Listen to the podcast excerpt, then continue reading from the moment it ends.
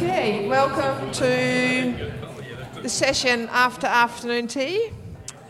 In this room we're talking about scaling and viability for regenerative grazing, and we have two speakers, Dick Richardson in the blue jumper, and his business is called Grazing Naturally, and Tom Bradman, who is Nomad Farms. And each of them are going to speak for 15 minutes and then open it up to questions from you guys. So welcome, Tom and Dick.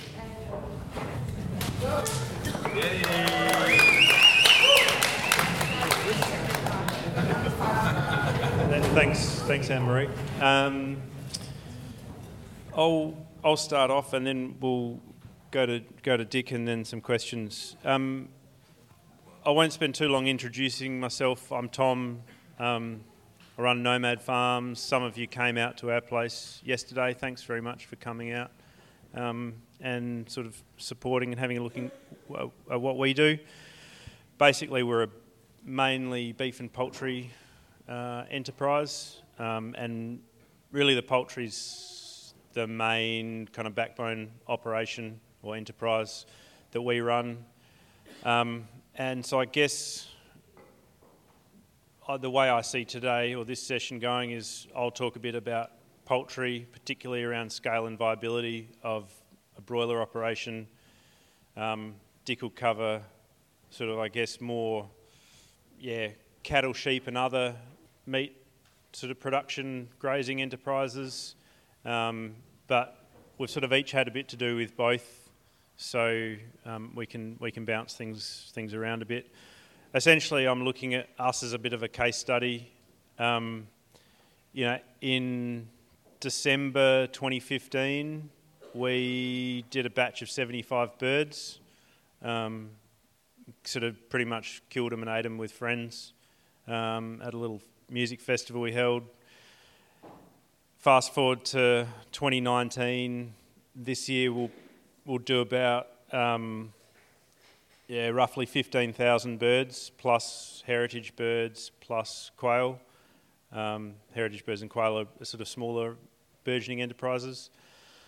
That's not me trying to big note the fact that we're doing 15,000 birds. It's just to sort of say, well, we started with absolutely microscopic sort of enterprise, really felt our way through it. And then have scaled up, and there are a whole lot of issues and decisions and bits and pieces along the way that I'll talk a little bit about that might be relevant to other people who are going through a scaling process, or maybe they're thinking about how to negotiate their way through a bit of a scaling process. So there's a lot of different ways to structure this, but I think about costs a lot, so there's sort of, as I see it, I mean, the main costs are, capital and overheads, and I'll talk briefly about them, but not a lot, for reasons which I'll explain. And then, and they're basically your fixed costs, and then there's variable costs, and there's sort of two types of variable costs, as I see it.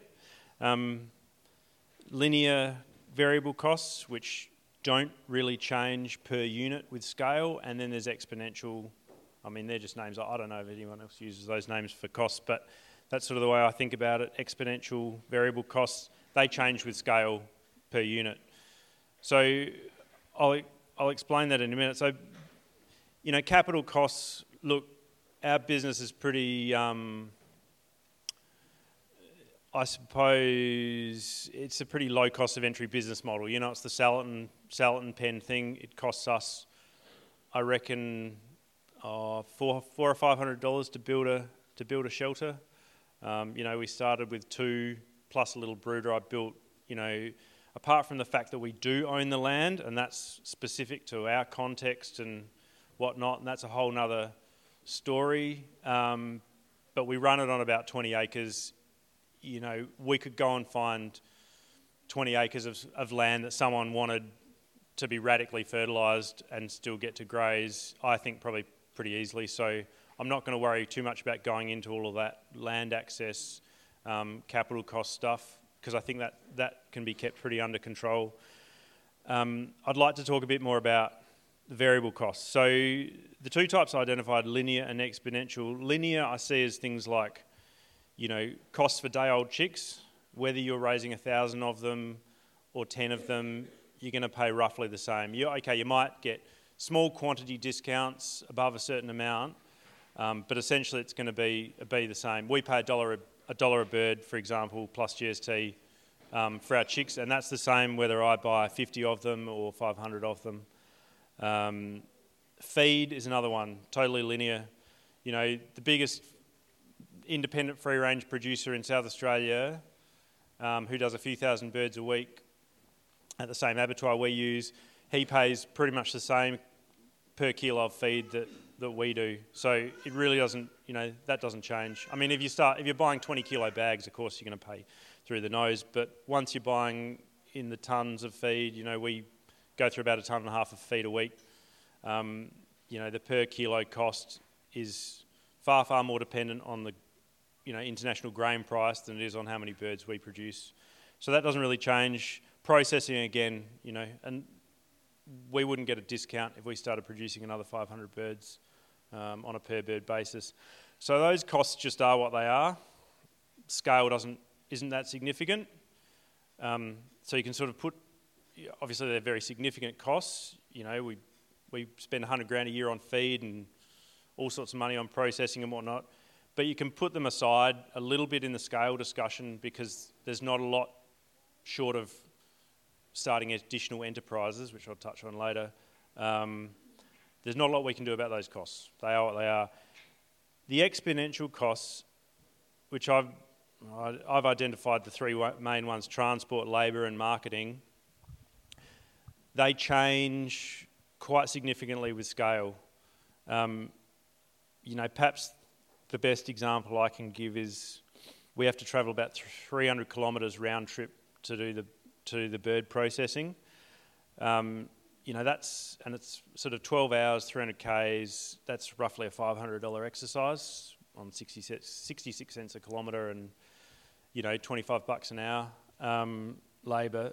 So that $500 exercise, obviously it doesn't include the kill fee, but when we did the first batch of 75 birds, that's $6.60 or something like that per bird, which is just radical. Like, there's, you know, you can't make money on that. You just can't pass those inefficiencies on to consumers with a straight face. 100, you know, when we started doing 100 batches of 150 birds, we're paying, you know, that halved, paying $3.30 transport up to the abattoir and back. That's becomes something that's not as radical. Now that we're doing 300 birds in a batch, it's $1.65 transport. You know, if we double that again to 600 birds, which is a massive production increase, you know, you get into that law of diminishing returns. It's only going to be, you know, save us 70, 80 cents a bird to double production again on that, for that particular item, for that cost item. So scale really helps initially on that line item, and then the benefits of scale tail off quite quickly. So identifying those costs and where scale helps you and to what point it really helps you before diminishing returns really kick in, I think it's quite important. Labour and marketing are somewhat similar. They follow a curve, so you get some really big gains from scale and then it drops off quite a bit. We can talk a bit more about any of that stuff with questions. I'm quite open about our economics and pricing. I wanted to give some examples now, but I don't want to just sit here and throw a million figures at you, so ask whatever you want to ask with questions. If I can't answer it, I won't. While I'm on labour, though, and while I've still got time before the bells start ringing and I run out of time, I did want to talk about labour and scale, and it's sort of a complicated issue. Obviously, you know, we took we took a big jump with labour. We very specifically wanted to employ a person, and well, most of you know Luke anyway, but he's here, and he was in a full-time job. We really wanted to employ him, so we wanted to give him a full-time job. It was getting to a point where the business was far too much for me, but we needed to take a big jump up so that we could essentially, generate enough turnover to employ someone full-time. That kind of worked out. It was lumpy for a little while because we did it in a short space of time, and it was a very big jump in production. But it was very worthwhile for us. And I guess with our enterprise being 7 days a week, talking about scale and viability, the human element and the extent to which you can keep doing something for a number of years without completely burning out is so significant. So for us, a massive issue to do with scale and viability is how big do we need to be to run a business that is able to support more than just one or two people and able to rely on more than just one or two people, because the things that are fun and exciting and working all night and going crazy in the first couple of the years, which is, all romantic and invigorating because you're doing what you've been dreaming of doing, what's great in those first couple of years and that workload is just debilitating and wearing in the fourth and fifth year of a business, right? So you really need a roadmap through, I think, to say, well, where does our scale need to get to by the time I'm risking burnout to bring some other people on so that, the whole thing doesn't just implode, because otherwise you're not going to stay in business. So, for us, that's something my wife Verity and I talk about quite a lot, the social sustainability, social viability of it, as in a very personal sense. At what point was that viable? Basically, we were doing batches. In a nutshell, it was roughly 250 birds a week, but that. So I did this exercise the other night because I couldn't remember where we'd it's a bloody blur the last few years, but So I worked it out, and I worked this out by looking back through old photos. 2015, we had two pens, and we were using the crazy Joel Salatin thing with a bucket of water on the pens, and he still has never sold me on why the hell you'd do that. But so we automated that before we built any more. But 2016, we then got up to six pens, and we were doing 150 birds every 3 weeks. So that's about a year later. We were doing batches of 150 birds every 3 weeks. We were batching that up so that we could, pay $3 transport up to the abattoir and not $6 or $8 or whatever it is. 2017, we were doing a batch of 225, so, they're in multiples of 75, which is how many birds you stick in a pen, roughly. We're doing 225 every 3 weeks, so we had nine pens going at any one time. So we then tripled production to 225 per week. In December 2017. We took on a couple of big clients, one restaurant in particular, and that worked. We don't supply them anymore because the price just it was fine, it helped us scale up and it was turnover, but it didn't really have a longevity because we were treading water on that deal a bit. Thanks, Emery. So,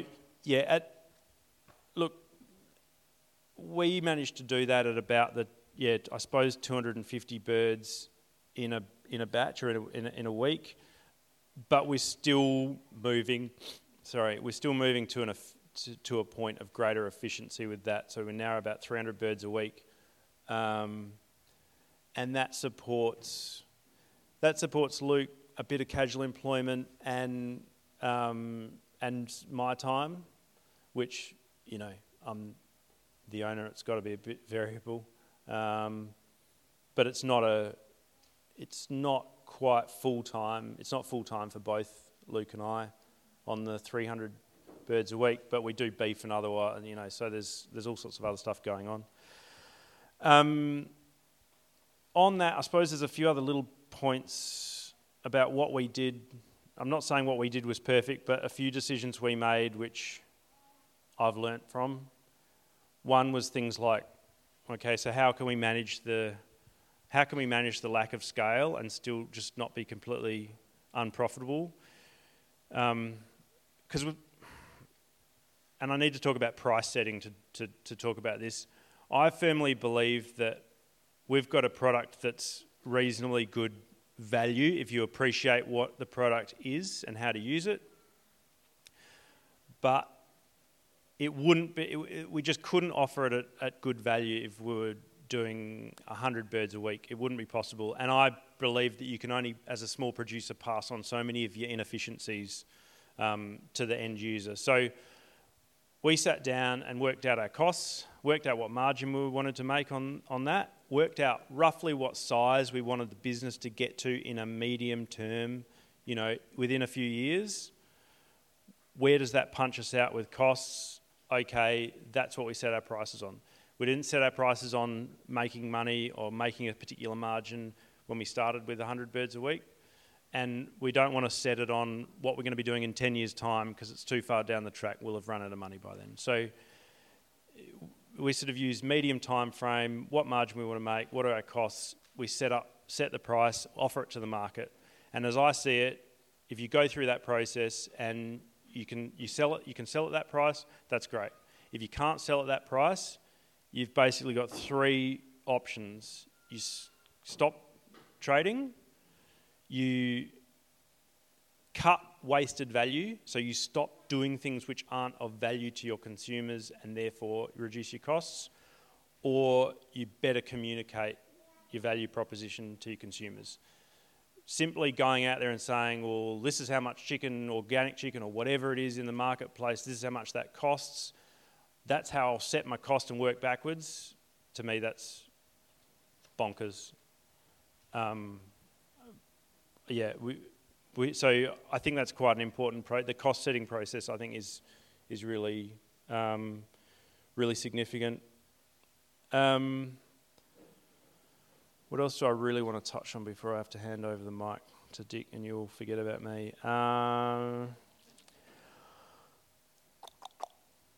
We also have only ever offered whole birds, and that to me is significant. We do cuts at the market because people want cuts at the market, that's fine, but wholesale we've probably dished up a lot of clients that we could have had, but I'm just not willing to operate with the waste and inefficiencies of trying to deal with all sorts of bits and pieces and cuts. And so for us, like, that's another way we've managed to remain, I guess, fairly lean with our costs and whatnot. Obviously, back when we only did a batch every 3 weeks, a lot of what we were trading was frozen. A lot of chefs were cool with that. A lot of consumers were cool with that. We couldn't hit any of the fresh weekly markets, which we do now. But we had to do that to be viable at that lower scale. Now we've got other options with weekly fresh birds. There's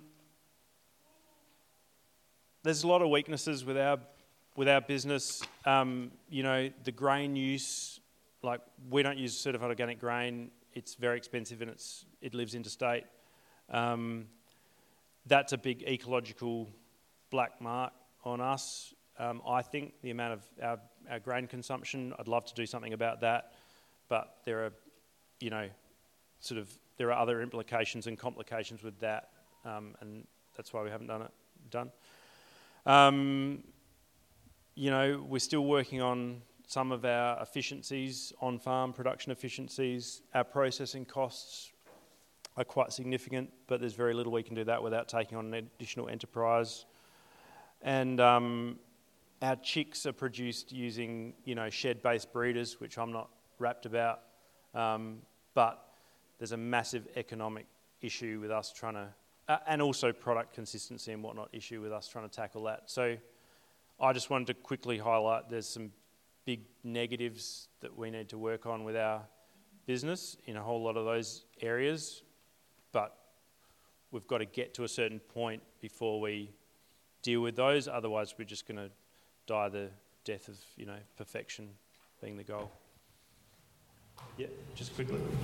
Is Michael right to ask things that you're considering for the future? Or? I might, if I can, I'll write that down and I'll address that when we do the question session. I'll hand over to Dick now because otherwise we'll bugger up the time. Yeah, no worries. Yeah, we can cover other stuff in questions, so I'll hand over to Dick. Thanks. Cheers, Tom.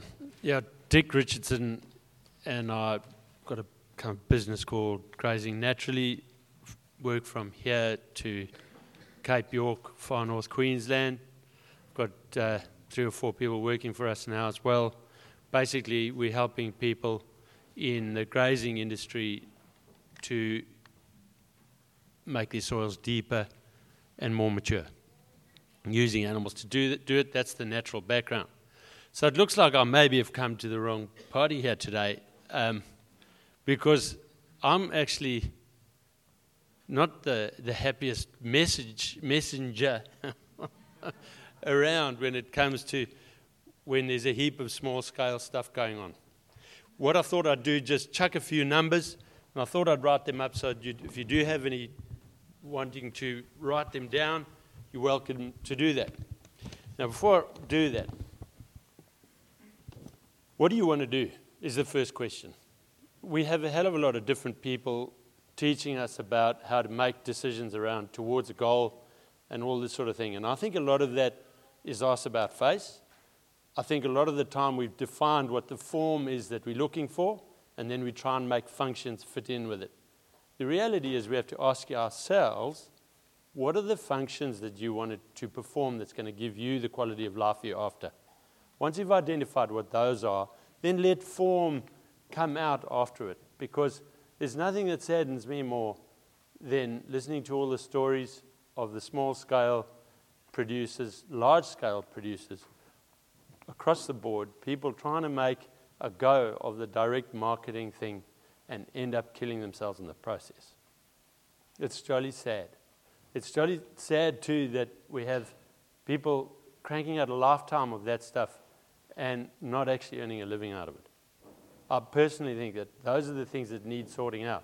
If we want to fix these kind of direct marketing things, and if we want to fix production with quality of life and profitability on small areas, it's going to mean that people have to make a living out of it. There's no other way around it. This is not a philanthropy, needs to be there, but it's in a different place, really, to you working yourself to death trying to make a living out of it.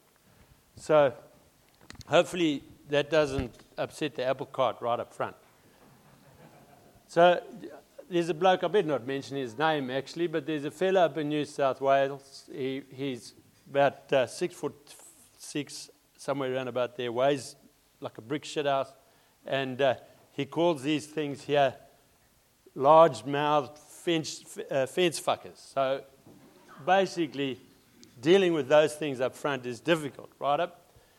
If an animal eats 3% of its body mass and your average weight of cattle from birth through to the end is going to be around about 350 kilos, we can say that they need 12 kgs per day. Now, the little things that actually don't fuck up the fence but get through it all the time anyway are a different set of things, and I guess if it's the boutique marketing thing, maybe wool is not quite so important, although I think wool today is massively important in its financial game, but you're probably unlikely to be doing heaps of things with wool, although it probably bears saying, the places that I grew up on as a kid, we had 3,000 ewes. I used to get ribbed like hell at school because every single jumper I wore at school, in school uniform, was made at home by my mother, off ewes, the wrong colour ones that were in the mob. All that wool was taken home and was spun and done and the whole lot, but we just stank like we were freshly out of the sheepyard. But anyway, Mum, we had to put up with that. So, you know, the sheep, they get to 50 kilos pretty quickly, which is the secret behind them. So these little buggers here are only going to eat 2 kgs per day. Basically, what I want to just put forward is that if you want to deal with cattle, it's out of the question on a small scale. Okay? 12 kilos a day of dry matter. I've written down some numbers here, which I've worked out off abares figures, etc. These fellas over here will do $30. This thing sounds like an old bed in the back room. I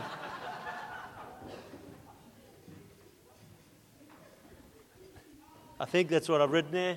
About $30 kg dry matter, that's your gross margin. I can't really talk about overheads because number of units across the bottom, I was trying to draw Tom's thing here using that old risk and scale graph. If you've got your drawings across there, because that's fundamental, if you're not going to get drawings or paid by it, laugh it off straight away. What sort of capital interest are you going to have to pay?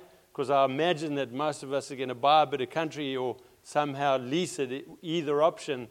The sad thing about agriculture all over the world is that the people who actually do the farming, now please don't lynch me, people who are actually doing farming are in a pauper's game. It's the landholders that have always got wealthy over time. Okay, going back across history, and it's right across the world, it's still like that. And if anybody here disagrees, just look at the returns the banks are making who actually own most of the land, right? So you've got capital interest, you've got your overheads, and then you've got your direct costs that Tom's talking about there, the ones that are a bit linear. In the livestock industry, a lot of those are pretty standard. I don't often think about this exponential one, which I tried to draw on there, Tom. I don't know if I got that right. But then your income line, and it's only once your income line on whatever number of units crosses over where the income is now bigger than all those costs that you're actually in profit. And the angle of this versus that line is going to tell you about your risk.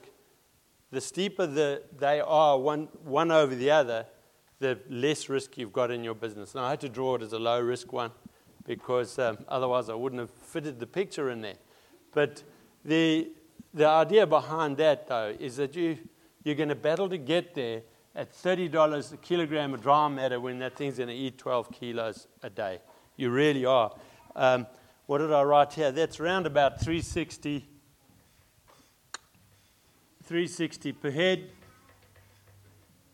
And I think I went on to say, what happens if you take the interest of just buying the beast? Or has everybody here got livestock? They don't pay any interest on them? Because if you get interest on those, it's at about 10 or 12%. Okay, which is going to drop that return there. I think I got it down to about $240 per head. That's after interest. And, you know, you've still got all the rest of the stuff to do in there. And nobody can ever quote those numbers to you because it's going to be so different under each scenario. So my point being, cattle, although they are the most wonderful thing to deal with, unless you're doing milk, unless you're taking that milk, turning into cheese, unless you're doing all that really seasonally, and unless you're really being creative, which is a list of things I've put here, is if your life is dream is about working with cattle, go and get a job. Genuine, there's some beautiful jobs in the cattle industry. Or go and become a professional drover. That is the most beautiful job ever. If I could have my life over, I reckon I would have done that instead of driving around the country talking to people. Okay. But the drover's job is just, I think it's great. And then in the cattle industry, what are you going to sell is what's the difference is. Because after all, most cattle are being raised. All right, you can get feedlot stuff.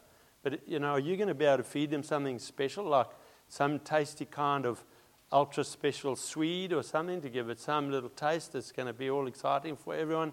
Or, you know what I mean? Is it going to be a Highland beast, a Highland coup grown? You really not, there's not, I don't think there's that much excitement in that thing. But where the upside is on all of these things is teaming up. What Tom was talking about earlier on, the teaming up is what makes things work. So-and-so takes the stock this time, so-and-so does them that time. Are you going to be able to do some services? I reckon the best livestock industry I've seen around the joint is in California, where there's a lady there with a bunch of goats. She does direct marketing of goats, but she gets paid to run her goats everywhere they go because they're doing eco services of some sort, grazing bloody gores or cleaning up the catchments, etc. In this country, that's a bit more tweaky because there's a hell of a lot of anti-cattle sentiment out there. You know, for example, the people that look after the Finniss River catchment would much rather spend $200,000 a year on chemicals than have you run your stock there. So there's a real issue involved in that sort of thing. Righto, sheep. I forget where I am along here. 45, 67, and then at the end there of the interest, I wrote it down here. You at around about 120. So what was this? It was supposed to be per head, wasn't it? Yeah. These things here are much more viable. Got 5 to go. Cool.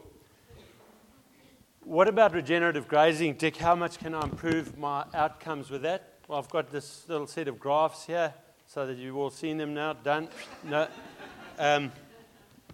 These are really good operators. These people, you might have heard of them. The Dailies from Young. Wildad, they call themselves. You know, this is their business compared to the ones around that. Regenerative graziers, regenerative croppers. More or less, they've been in the top 90 percentile producers in that region, according to the abares people doing the numbers. So that you can make a difference.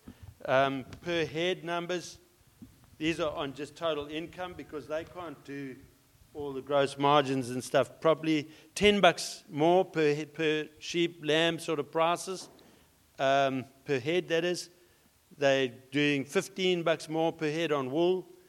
Income per hectare is nearly double, from $17 to $38, and chemical and sprays is what they put it under, but these guys obviously aren't using chemicals, all using natural stuff, but they are at $7 less per hectare than the other people. So there's a little bit of room in there, but you know, it's still only going to be 10 to 20% game changer. So you might change these numbers slightly, but you're not going to make a huge change there.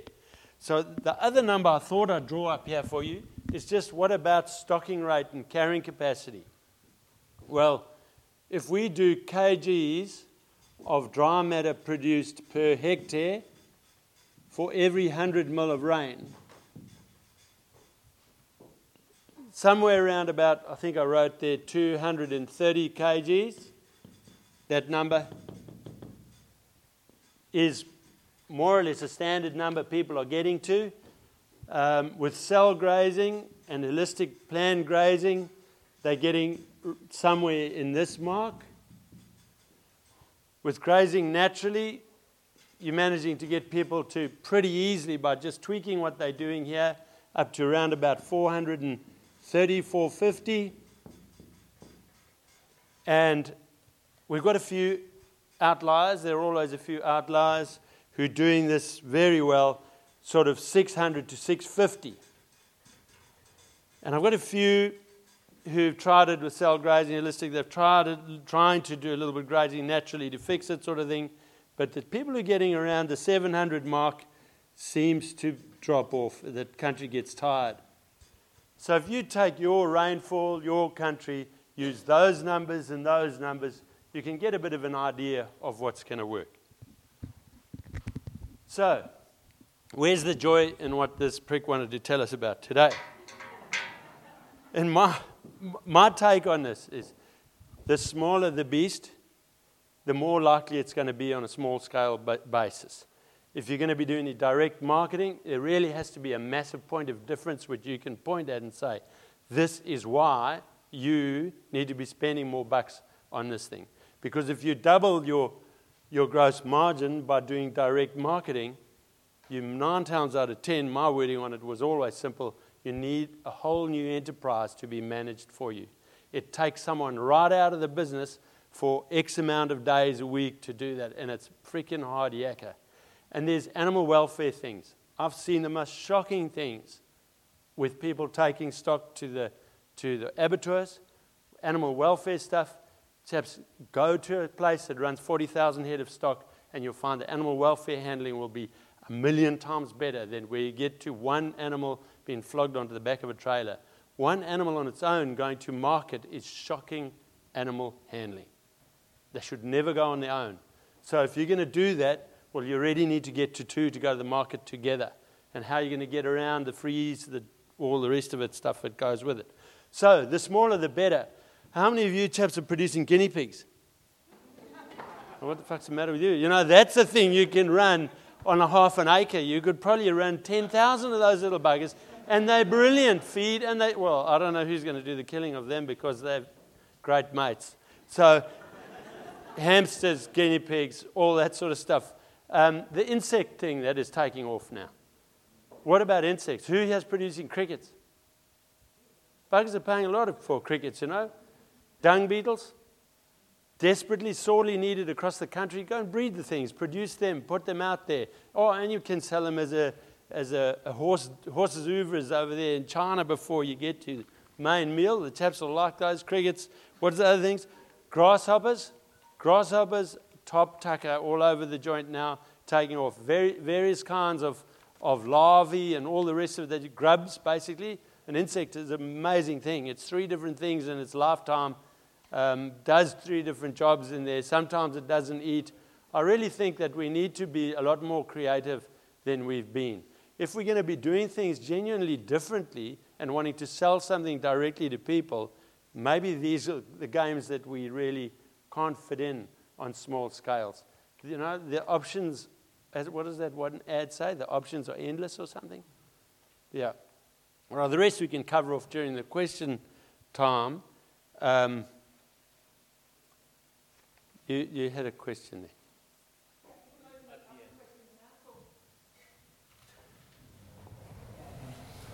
The young man there. Okay, fine.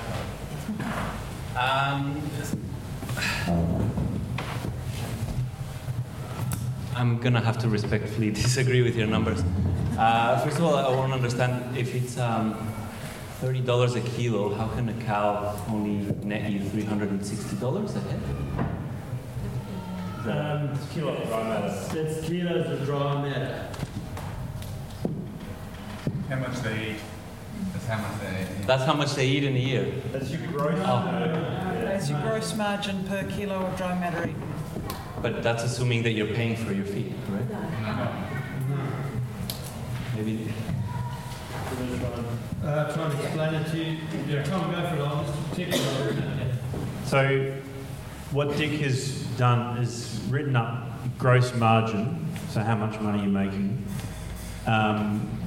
expressed as dollars per kilogram of dry matter that a ruminant eats. So a cow will eat about 12 kilos of dry matter per day.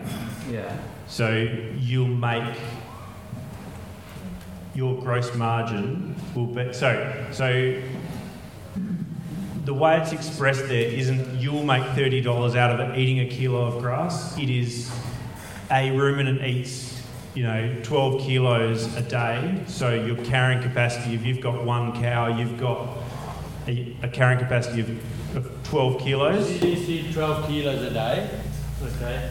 This here is per dry matter unit at the end of a year. So if you've carried, if that cow's eaten 12 kilos a day times 365, that's how many kilograms of dry matter she's eaten. That's one unit. That's going to be 30 kilos per kg of dry matter. But she's actually a 10 kilogram dry matter unit, which gives her $360 per head per year.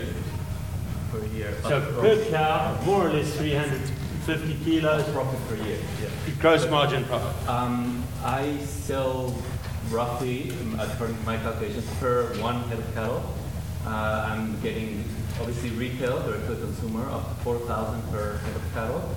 I'm growing them for 3 years, so that's a lot bigger. But the other thing that I think that's income, so that's income. About $1,200 per year. Yeah.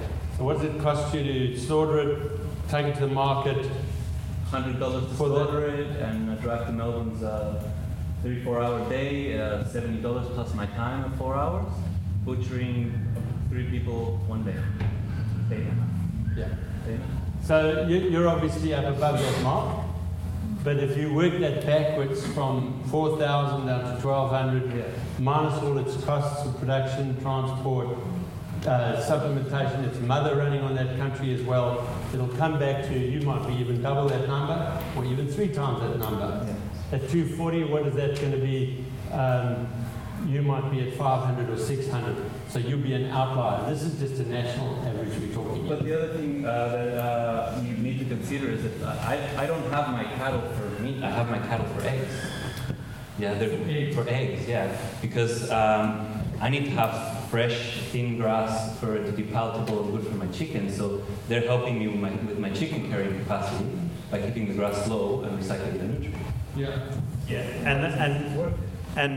And that's where it changes when you have an enterprise mix. I mean, and I say to people jokingly, I raise chickens to support my beef habit, but it's true. Yeah. Our beef operation would not work if it wasn't for our poultry operation. But because of our poultry operation, our beef operation does work. Because I do the same, we direct market as much of our beef as possible. We've got whole birds going to restaurants and other consumers. That's our gateway drug. Then we can upsell them to the boxed beef or whatever else. So it's great. And look, similar sort of numbers for us. $4,000 for an animal, depending on all sorts of other factors.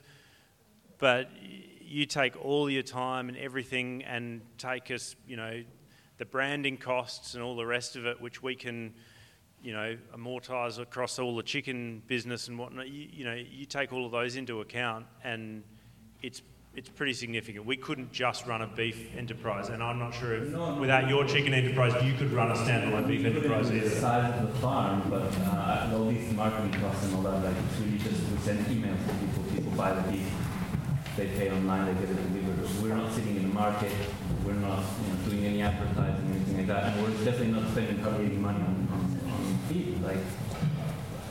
feed for the whole year. For 21 head of cattle we would have is probably about $1,000, maybe $1,500. You've got to price of grass though. Yeah, but if they don't keep it short, my chickens cannot eat it. It's not palatable. Yeah, that's right. So they're doing a service with those cattle, and that'll make that cattle enterprise of yours so much more profitable to you. The later on part of this discussion is, how can you get these things to produce services so that that industry becomes more viable and valuable to you? You're doing it for your chook enterprise. I'm suggesting that, like that discussion that was next door a few minutes ago, we were sitting listening to in the grain industry, that there's a place to fill in for people under that job, that there's options there because the livestock help turn it over. And, of course, the other thing that that Chrisfell is involved in is the vineyard industry. So the service of basically cleaning up and tying up vineyards, absolutely. So yes, small scale is viable if it's stacked with other functions. Yeah. If it's stacked with other functions, very good point. Yeah, yeah. No worries. Yeah. Yeah, I was just going to sort of make a similar probably point to Alex. We're on 69 acres. We're mixed pasture. Cattle. We have our own voting room on the farm, and we look our own buy our meat. We're all direct sales, but it's a CSA, Community Supported Agriculture, so we have a 20-year waiting list, so we spend no time on marketing. And I run a 45% profit margin on pigs and cattle. The idea that I'm going to price on the grass when what I know is how much money I have in my pocket at the end of every year, it seems like really bizarre accounting, kind of reductive accounting to me. Yeah. And I want other small growers in the room or people who are thinking of doing small-scale grazing to not be put off by... I feel like I'm the bee and you're the scientist telling me I can't fly. Yeah, no, I'm definitely not a scientist, so forgive me for that. I'm just trying to point out the realistic background to what the business is. There's going to be ways to make it more profitable, and those are the ones we're looking for. But just straight running a cattle enterprise on small scale for direct marketing, you're going to have to sell them for a massive price to make that work.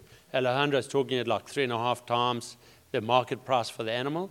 That's really good. Say again? 26 to 24 a kilo. Dollars a kilo? Yeah, sure. Yep. Mine's 26 a kilo. 26 a kilo. Yeah. Yep. It depends on the size of each customer buys. Yeah. And so what is the... Back to the principles of this thing, though. What do you want to earn in a year? And go backwards from there. 21 head of cattle, even if they're making you that kind of money, is not going to cut it unless you're able to make that animal do other stuff or stack enterprises on your own little, on your block and do multiple tasks with it, if that makes sense.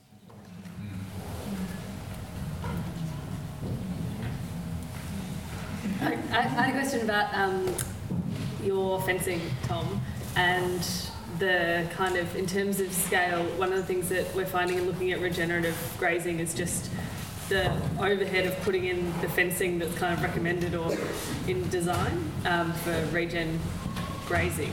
And I wonder if you could just talk through sort of the decisions you've made, the costs, and what kind of scale of land overall you think it is viable at in terms of... Sure. I'll try and make it quick. The question, for those who didn't hear it, was about what sort of fencing is useful and necessary and how much it costs to give you some grazing flexibility. I think a lot of fencing, boundary fencing, I separate boundary fencing and internal fencing into two very different categories. I think most internal fencing's way overdone. Cattle are very happy once they're trained to respect a single piece of wire, and the only reason our internal fences are 3-wire is because we got some sheep a few years ago. Before that, we were running 1-wire electric. Look, people build these big fences and go, oh, well, the cattle stayed behind them, therefore I built the right fence. Well, how do you, my take is build it lighter and lighter until you can't hold them, and then that's your point of balance. So we spend, I wasn't happy with any of our fences when we got the place, so we re-fenced it all. So we put in about 14 kilometres worth of internal fencing, so I couldn't afford to spend, some crazy figure like $6,000 or $8,000 a kilometre they spend for conventional fencing. I think our fencing, we used Kiwi Tech gear from New Zealand.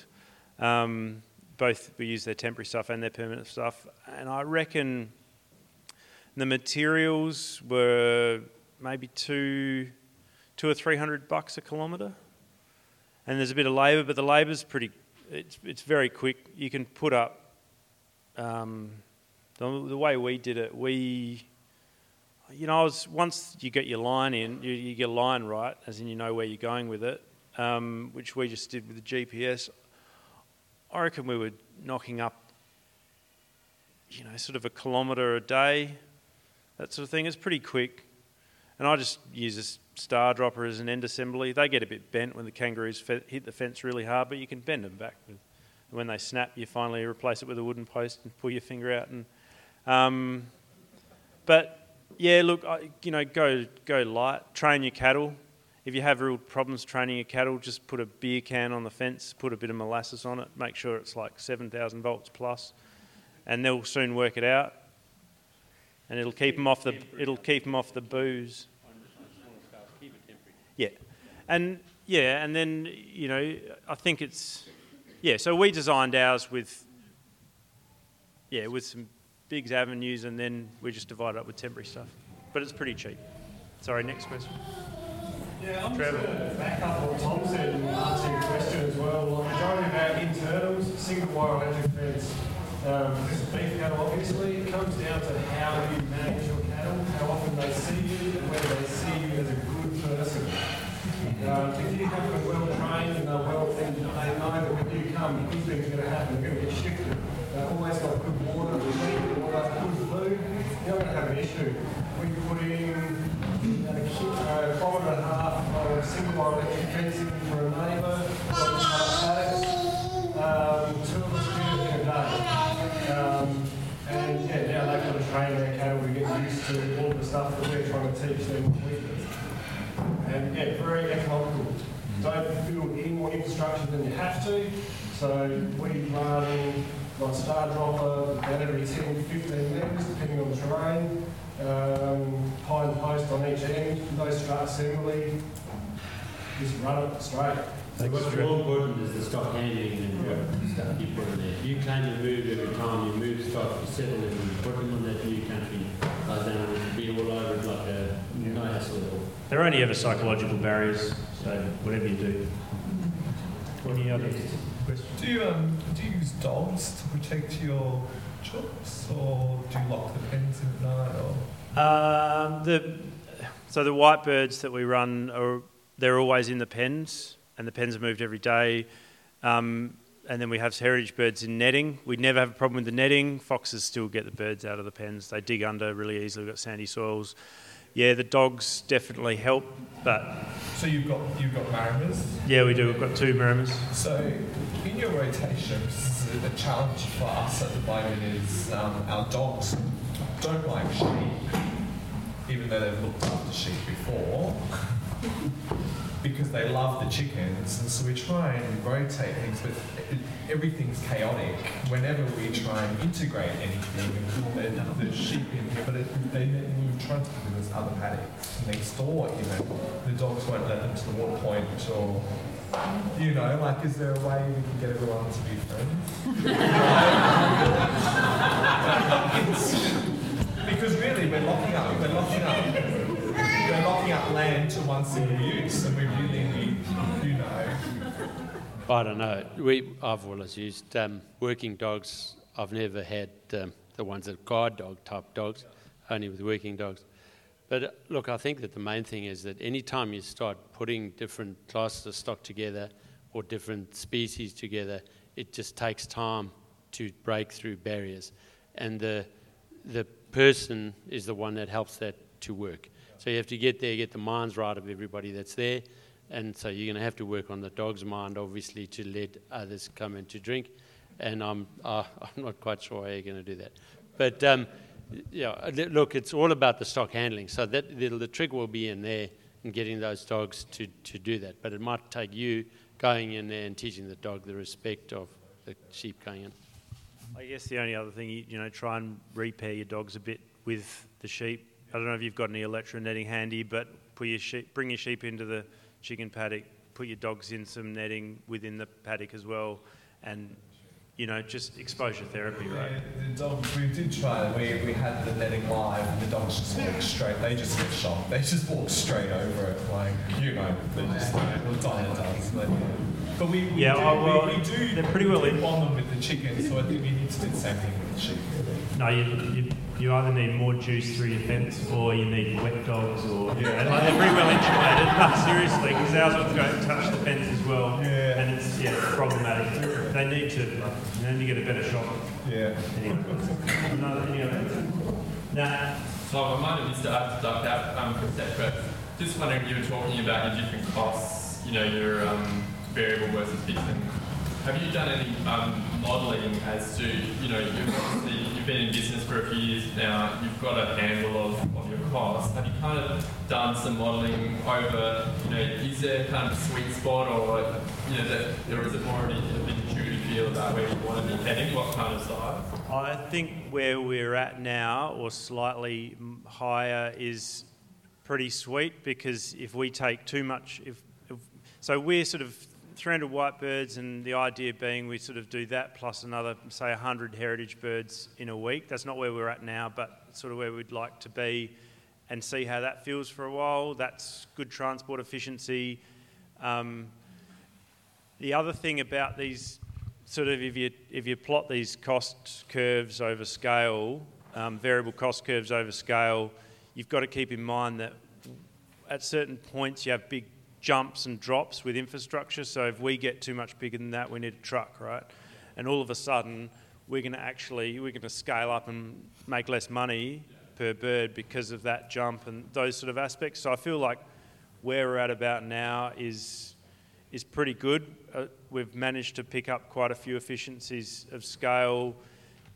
You know, there's also how many birds can the market bear and all of those sort of issues as well. That's a sort of a separate discussion. But no, I think kind of where we're at is good, and there's a lot we can tinker with.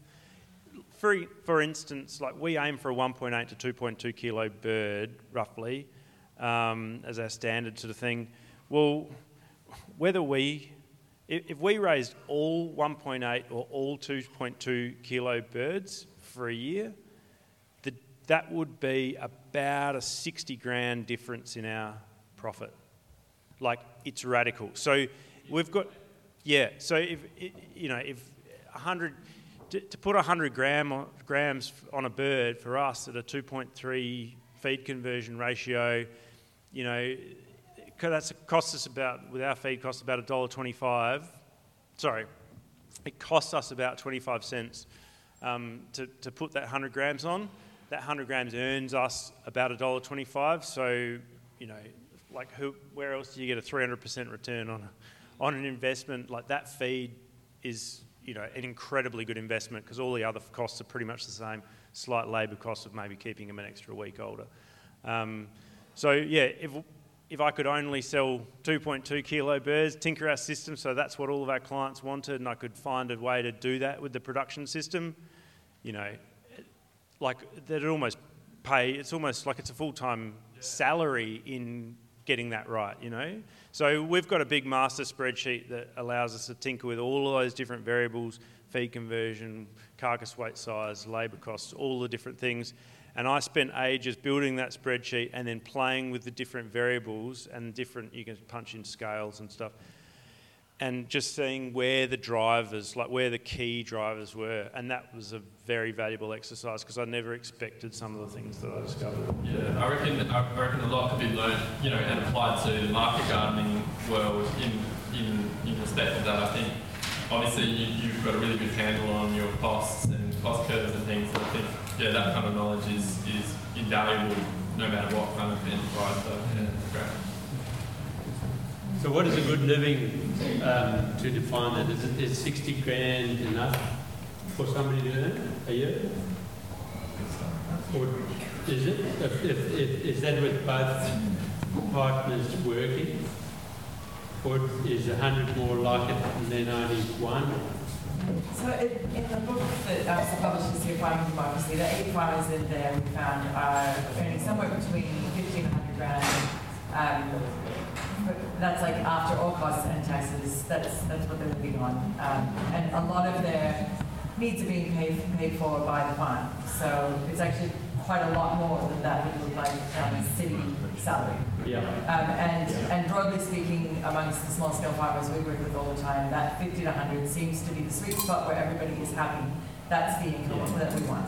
Yeah, like my farm, we're very happy. We're at 100,000 income after everything, and we think that's fantastic. Yeah, that was what I was trying to work on, was that number, which is yeah. I think that's a great point about the farm taking care of a whole lot of other things. Yeah. You know, and there's always like, you know, I try and be disciplined because I want the figures to be accurate, so we back most of the cash from the market. But you've always got a bit of a walk around, you know, like. You know, there's all sorts of like these little things that sort of help. Sorry. Yeah. I'm just going back to the microphone. Sorry. Yeah. Look, I sort of made this point briefly yesterday in the tour, and I'm not ready to take on another business. That's sort of a totally different sort and having a whole other client base and whatnot to run an abattoir. And I'm not even sure if I could process for less than we're paying now. Like the blokes that we use, they're pretty efficient and they do runs of a couple of thousand birds with one clean down, you know. I mean, if we're doing a clean down for 200 birds and fumbling about and buggering some things up, let alone buggering up other people's birds if we're trying to process for other people. So, look, right now, the $3.50 per bird it costs us to process, and the couple of dollars to take them up there is sort of money well spent for us. Like, I don't feel like that's where our low-hanging fruit is, where we want to go at the moment. Maybe if we got to the 500 or 600 bird a week mark, and I was starting to get, you know, really getting kept awake at night by the abattoir bill, we could look at it. But at the moment, I'm really happy that someone else has to worry about people turning up to the abattoir to cut heads off. Yeah, no, fair enough. That's a good answer. Tom, can I make a comment on that? More than a question. The biggest risk we have in South Australia and most other places around Australia is actually ensuring those abattoirs exist. Because what would happen if they shut down tomorrow? Yeah, that is an extremely good point. We are at a very fragile point in the South Australian poultry industry because we have one option only. If that buggers up, then it's a big problem. And that says a lot about the structure of the poultry industry, right? Like, it says a lot that our piddly little business at 300 birds a week, we're like, I think we might be the second biggest independent poultry, like, meat bird producer in South Australia. Like, that's ridiculous, you know. We should be the 50th biggest, you know. It's just, it is crazy. But the big guys own all the, you know, they own all the infrastructure. They've got all the markets. It costs them 15 cents a bird to process. They do it mechanically. It's such a top-heavy industry. But South Australia is really in a very positive space in terms of all the micro abattoirs or smaller abattoirs of large stock and sheep and that. That's true. Which you don't have so much anymore in New South Wales and Queensland and stuff. It's really difficult to get that sort of job done. Yeah. It's a bit off topic, but I was interested in the Land to Market, which is it's sort of being run on an HM focus, but it's ecological verification. So it's kind of like this new form of certification that they're bringing out. And I just wonder, when we're talking about like ecosystem services and adding value, whether you see that as a potential income to farmers. I mean, it's just sort of going that direction, particularly with livestock, I feel maybe. Yeah. I've got to be careful what I say because I'm in the holistic movement. I am a certified educator, have been for a long time.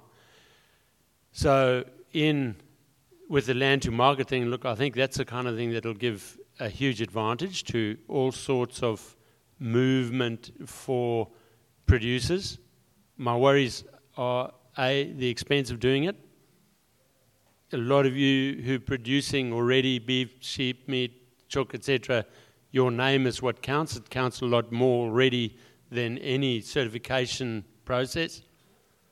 And then it's also a little bit out of date, where all they're really interested in is organic matter on the soil surface. And all of us now know that the soils grow, like Walter would have talked this morning all about that, soils grow from what happens underground in plants. It builds from underground upwards. It doesn't actually build from the top down. And it's just so often the case that the moment everybody starts to catch on to a thing, they're catching on to the old technology or older thinking in it, which with it leaves another big job for the wizards out there like Walter and Christine Jones and, you know, in the grazing world I'm pushing a barrow a lot of the time by myself because a lot of the industry is left behind now thinking that it's all about soil cover. So hopefully that'll change over time, but a damn good idea, I think, to get something like that going.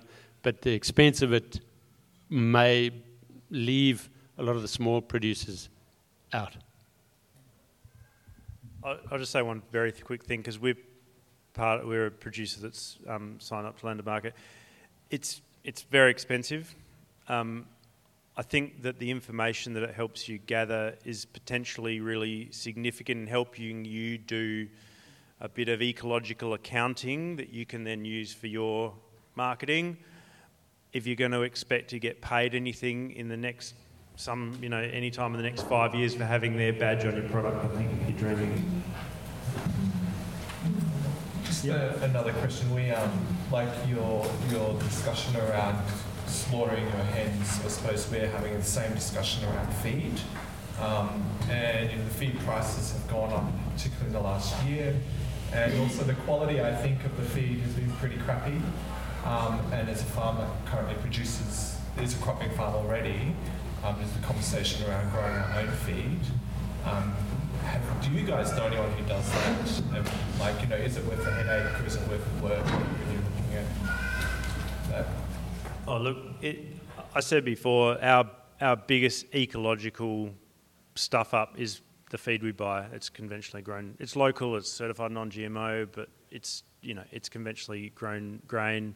So, you know, regenerative agriculture, right? We're regenerating our farm and buggering something else up, you know, with grain growing. We're not under any illusions of that. I'd love to grow our own feed. I'd love for it to have the sort of nutritional integrity that Walter talked about before, because we're growing it in a way which really fosters and builds the microbial relationships which he's talking about.